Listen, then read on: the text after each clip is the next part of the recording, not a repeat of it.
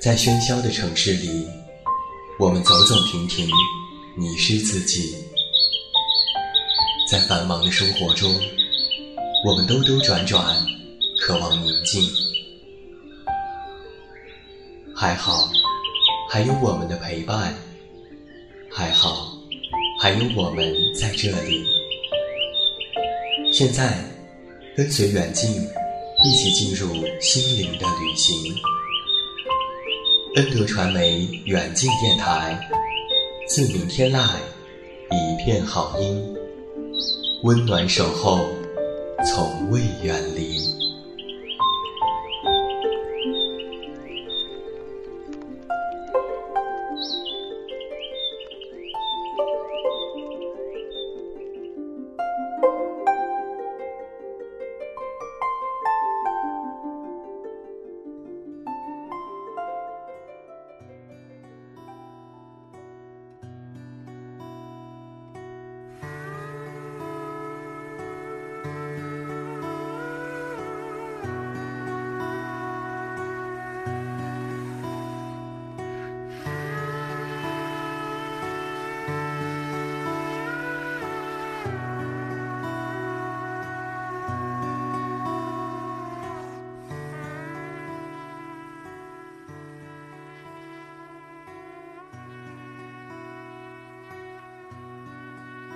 自明天来，一片好音。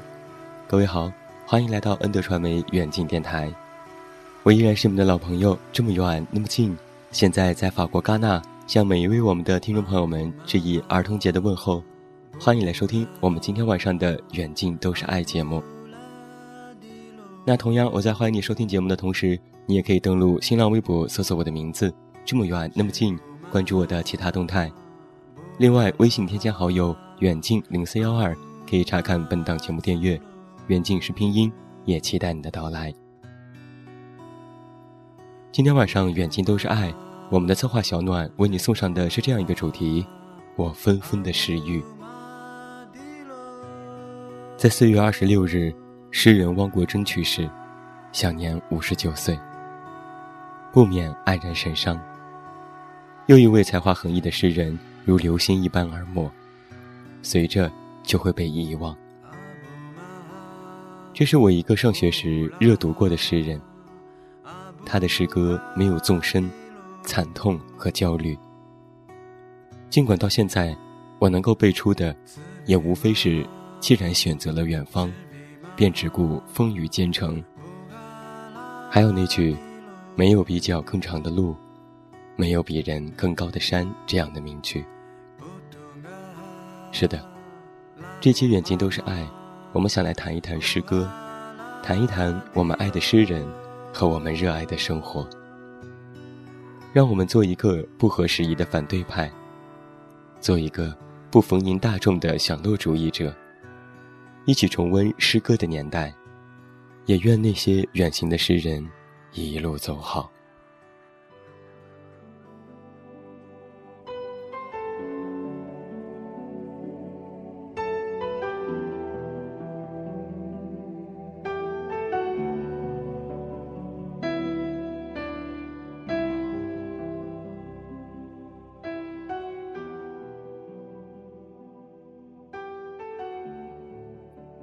诗是什么呢？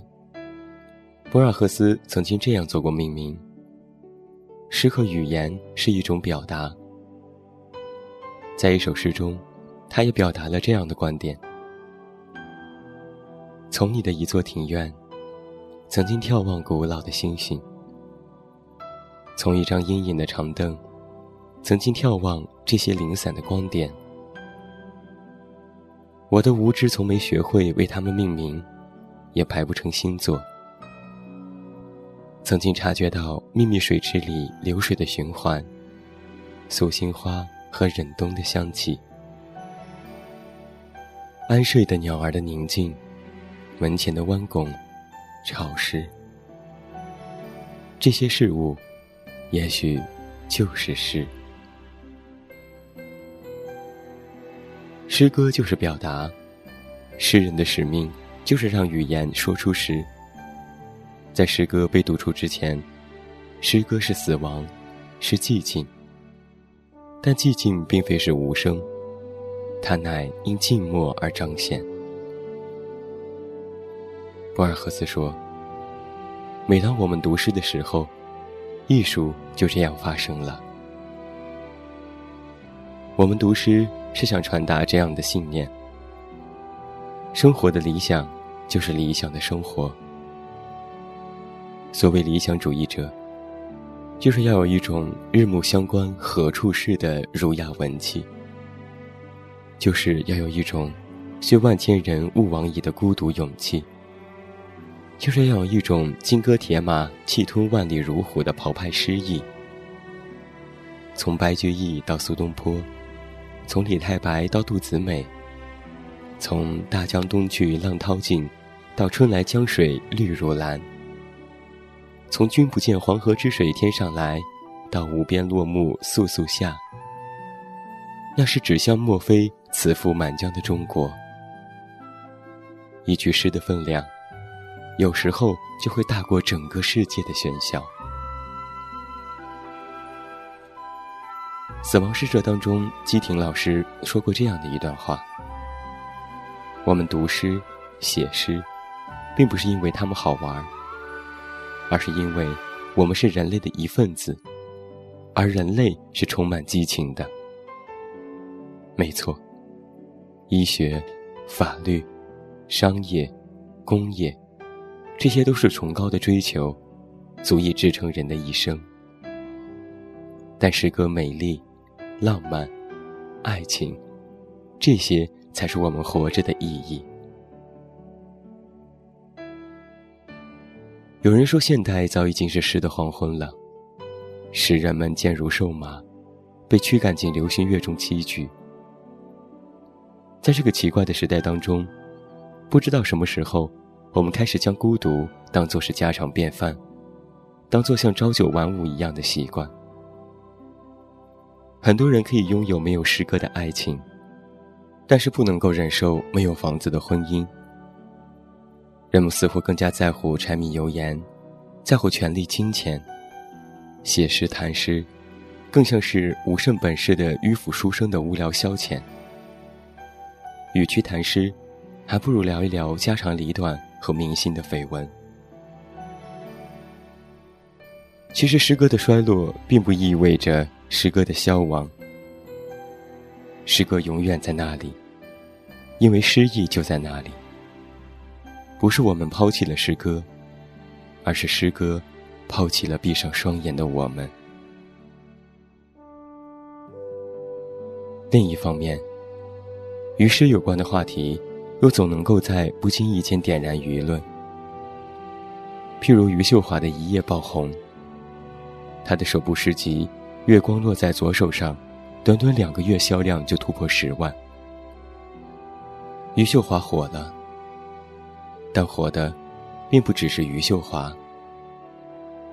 春晚的舞台上，莫文蔚演唱的《当你老了》，歌词就改编自爱尔兰著名的诗人叶芝的名作。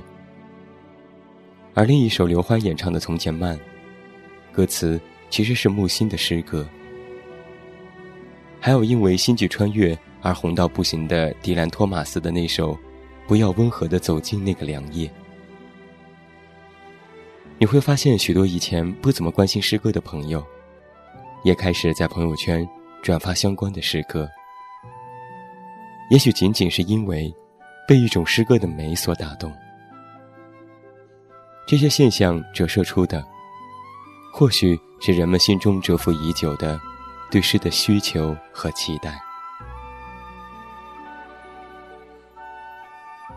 诗人辛波斯卡，一九九六年。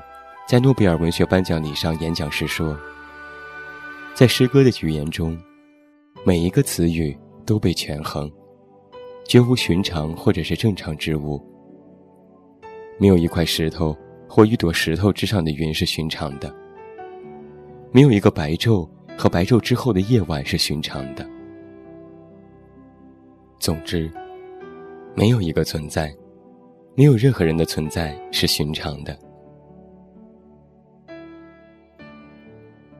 诗歌是高贵的，它总在用最珍贵的文字，探寻人性和世界的可能性。爱诗的人也是高贵的，他们总在沿着诗的足迹，寻找最美丽、自由的精神花朵。从这个意义上讲，诗歌永远不会消亡。正如人类追寻共同价值的梦想永远不会消失。我们身处的也许不是诗歌最辉煌的年代，但是只要对诗的向往还在，就一定能够找到诗意盎然的心灵家园。正如网络金句所言，正如高晓松所言，生活。不仅仅只有眼前的苟且，还有诗和远方。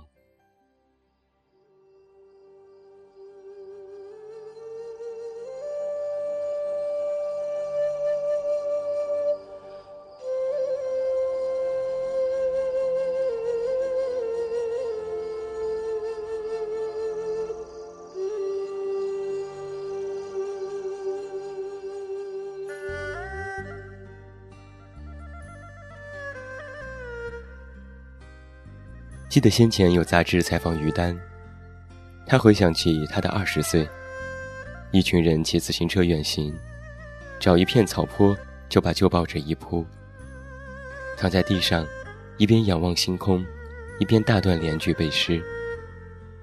从中国的古诗词，到西方的现代诗，再到当时的朦胧诗派，在上个世纪八十年代的年轻人灵魂中此起彼伏。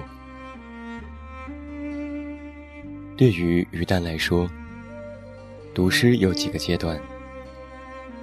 七八岁的童年，他读的是李商隐满腹心事，是“来世空言去绝踪，月斜楼上五更钟”，是“相见难时别亦难，东风无力百花残”，是“此情可待成追忆，只是当时已惘然”。直到今天，他也觉得，每个人其实都能够在李商隐的忧伤当中遇见自己的心事。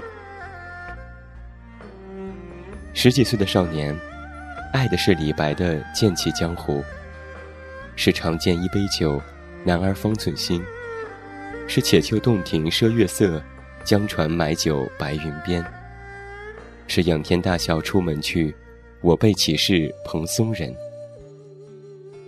他所仰望的李白世界，从来都没有朦胧色，哀乐和无极都是如此的鲜艳。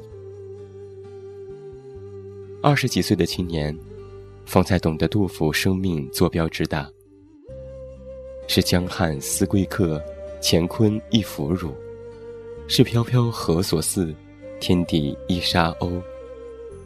是锦江春色来天地，玉垒浮云变古今。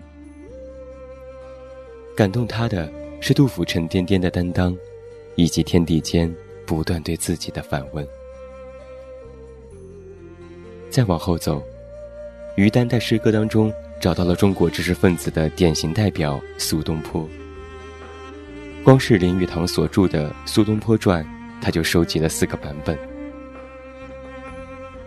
如同林语堂所言，只要提起苏东坡这三个字，中国人。就会露出会心的微笑。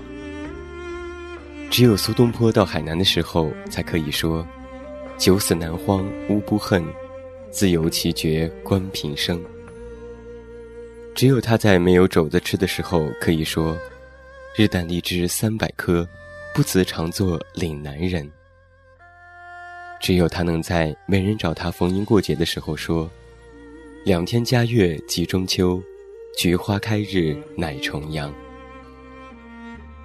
苏东坡打破了所有外在的规则和框架，入世，他比李白更加有担当；出世，他比杜甫更加的逍遥。他不像陶渊明那样归于田舍，他依然有西北望、射天狼那样的英雄之志。但是，当政治的大风大雨来临的时候，他依然可以有这样的胸襟。莫听穿林打叶声，何妨吟啸且徐行。竹杖芒鞋轻胜马，谁怕？一蓑烟雨任平生。于丹常常给他的学生讲情诗，讲辛弃疾的“若教眼底无离恨，不信人间有白头”，讲苏曼殊对上的那一句“天若有情天亦老，月若无恨月长圆”。于丹想证明的是，我们现代人表达爱，总不能只会扯着嗓子喊“死了都要爱”吧？他说。诗意是什么呢？诗意不是你背出来的诗歌，而是让你的生活变得更加浪漫、更多情、更温柔。诗意是一种表达爱的能力，表达对人的爱，对万古山川、对世间永恒的爱。我不能把读诗当做是一件茶余饭后锦上添花的事。我认为诗意。是我们血液中的一种救赎，它能够重新点燃你的激情。当别的小孩都在背《论语》的时候，于丹更愿意让自己的女儿多读一些诗，因为他觉得，诗意会让一个人的气质变得不同。记得小时候，每每学到唐诗，课本最后的要求总有一条。背诵全诗。当时不晓得其中的诸多含义。长大之后，在春天看见了桃花，突然明白，什么是桃之夭夭，灼灼其华。冬天，西风凛冽，天空阴沉，知道了什么是晚来天欲雪，什么是红泥小火炉。夏天。跟着父母去湖里玩小舟在荷叶中穿过，知道了什么是接天莲叶无穷碧。秋天，过了天高气爽，就是凉风乍起，知道了什么是老树成秋色，什么是冉冉物华休。约会的时候，知道什么是月上柳梢头，什么是一夜鱼龙舞。愁的时候，知道了住依危楼风细细；乐的时候，又知道了春风得意马蹄疾。小的时候，坐看牵牛织女星；大的时候，金风玉露一相逢。背的那些诗歌，像是看不懂的画面，存在心里。有一天，遇到了某个风景。某份心情，就突然明白那首诗、那句词、那幅画。那种感觉是穿越千年的心意相通，它是如此恰当，以至于无法用其他的词语形容。记住了词，记住了景，也记住了情。如果诗歌能够掀起一个风潮，能够让我们粗糙的心。在紧张和忙碌当中，变得柔和一点，温润一点，安静一点，浪漫一点。其实对这个时代来讲，是一种幸运。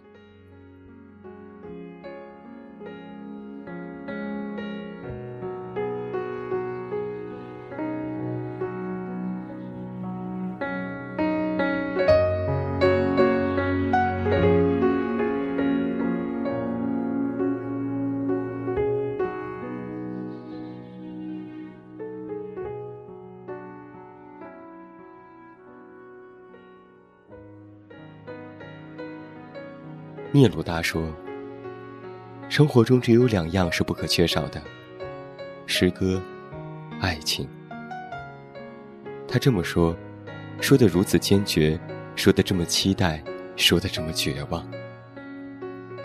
他说：“首先，诗人应该写爱情诗。一个诗人不谈恋爱的话，不写恋爱的话，将会是一个很奇怪的诗人。因为人类的结合。”是发生在大地上一件非常美好的事情。他写：“我喜欢你是寂静的，仿佛你消失了一样。你从远处聆听我，我的声音却无法触及你，好像你的双眼已经飞离去，如同一个吻，封缄了你的嘴。他写：“拿走我的面包，如果你要，拿走我的空气，但别从我这儿拿走你的笑。”他写：“别走远了。”连一天也不行，因为我不知道该怎么说。一天是很漫长的，我会一直等着你，仿佛守着空旷的车站。当火车停靠在别处酣睡，这不同于初读时候的经验。重读的滋味，就如同从记忆深处苏醒的潮水，重重的击上心头。感动的时候。又多了一种经历人世后的苍凉。情诗啊，都是写给那些心中有爱的人看的。因为动情，所以为诗。诗歌和爱情，我们可以如此简单的拥有，却又永远不能够拥有。那些剥离了俗世和尘嚣的追求，就如同隐现于夜空的点点星光。或许你会说这些诗太矫情了，也许不是那个诗人的问题，而是我们忘了也曾经如此那样热烈的爱过，或者我们也曾经梦想过轰轰烈烈的爱一场。而在这样一个钢铁森林当中，我们生活在这里，我们又有多少时候错把真心当成了矫情？或许爱情太短，遗忘太长。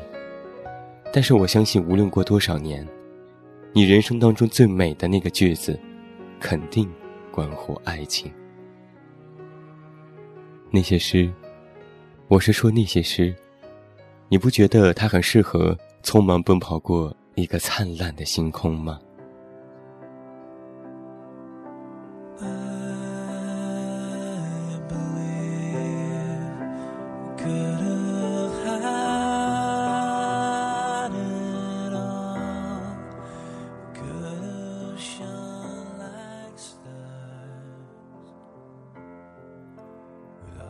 热爱诗歌的人是幸运的，与诗歌相伴的人生是幸福的。写诗的人其实比其他人更多了一层无价的财富。诗歌，是诗人们在造的自己，重写的人生，以及参与造化之力，为自己打造的全新的平行世界。我们通过诗歌抵达那平行的宇宙，在那里。诗人是一切物质和价值的主宰，所以，如果你写诗，你是一个诗人，这本身是多么幸运又伟大的事情。我的好朋友作家宋小军这样写过：为什么写诗？因为山里刚下雨，林子里有雾气，菌子长出来，鸟儿飞过去。我心里有一幅山水，落款是你的名字。为什么写诗？因为冬天雪常来，你不常来；夏天云常湿，你不常湿。豆蔻梢头好年纪，眼底裙底含春意。为什么写诗？河床卤肉久了，想念雨水。征服离家太远，想念归期。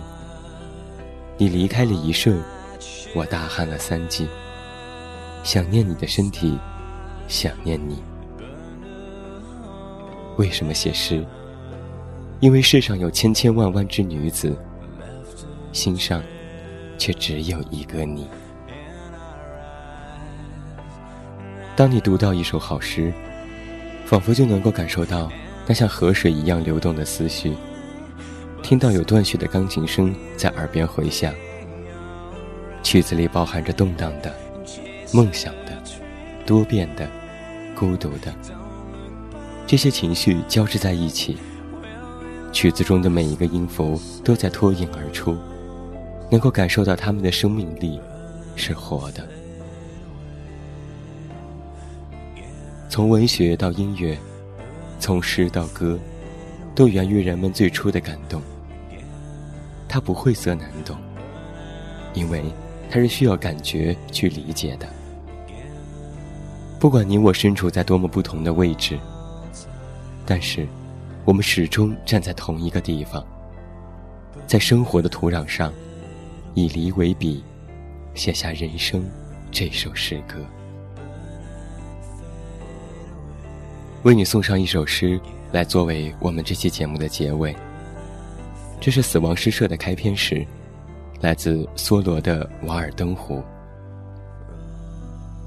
我步入丛林，因为我希望生活有意义。我希望活得深刻，汲取生命当中的所有精华，把非生命的一切都击溃，以免当我生命结束时，我发现自己从来没有活过。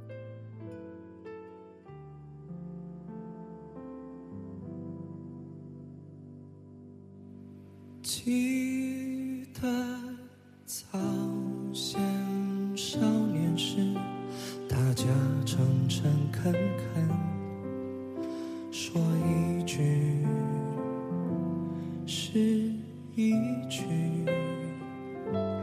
清早上火车站，长街黑暗无好了，今天晚上远近都是爱到这儿就要和你说声再见了。远近要代表我们的策划小暖和后期思思，再次感谢每一位听友的收听。虽然我们不能够每一位都成为诗人，但是我希望大家都能够成为有诗意的人。祝你晚安，有一个好梦。我是这么远那么近，你知道该怎么找到我？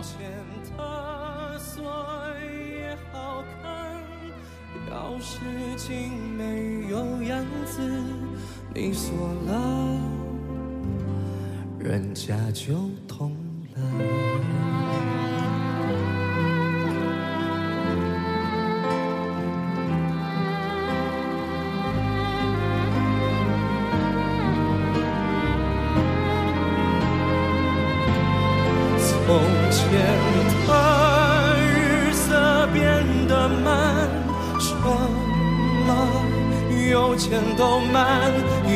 只够爱一个人。从前的锁也好看，要是情没有样子，你锁了，人家就懂。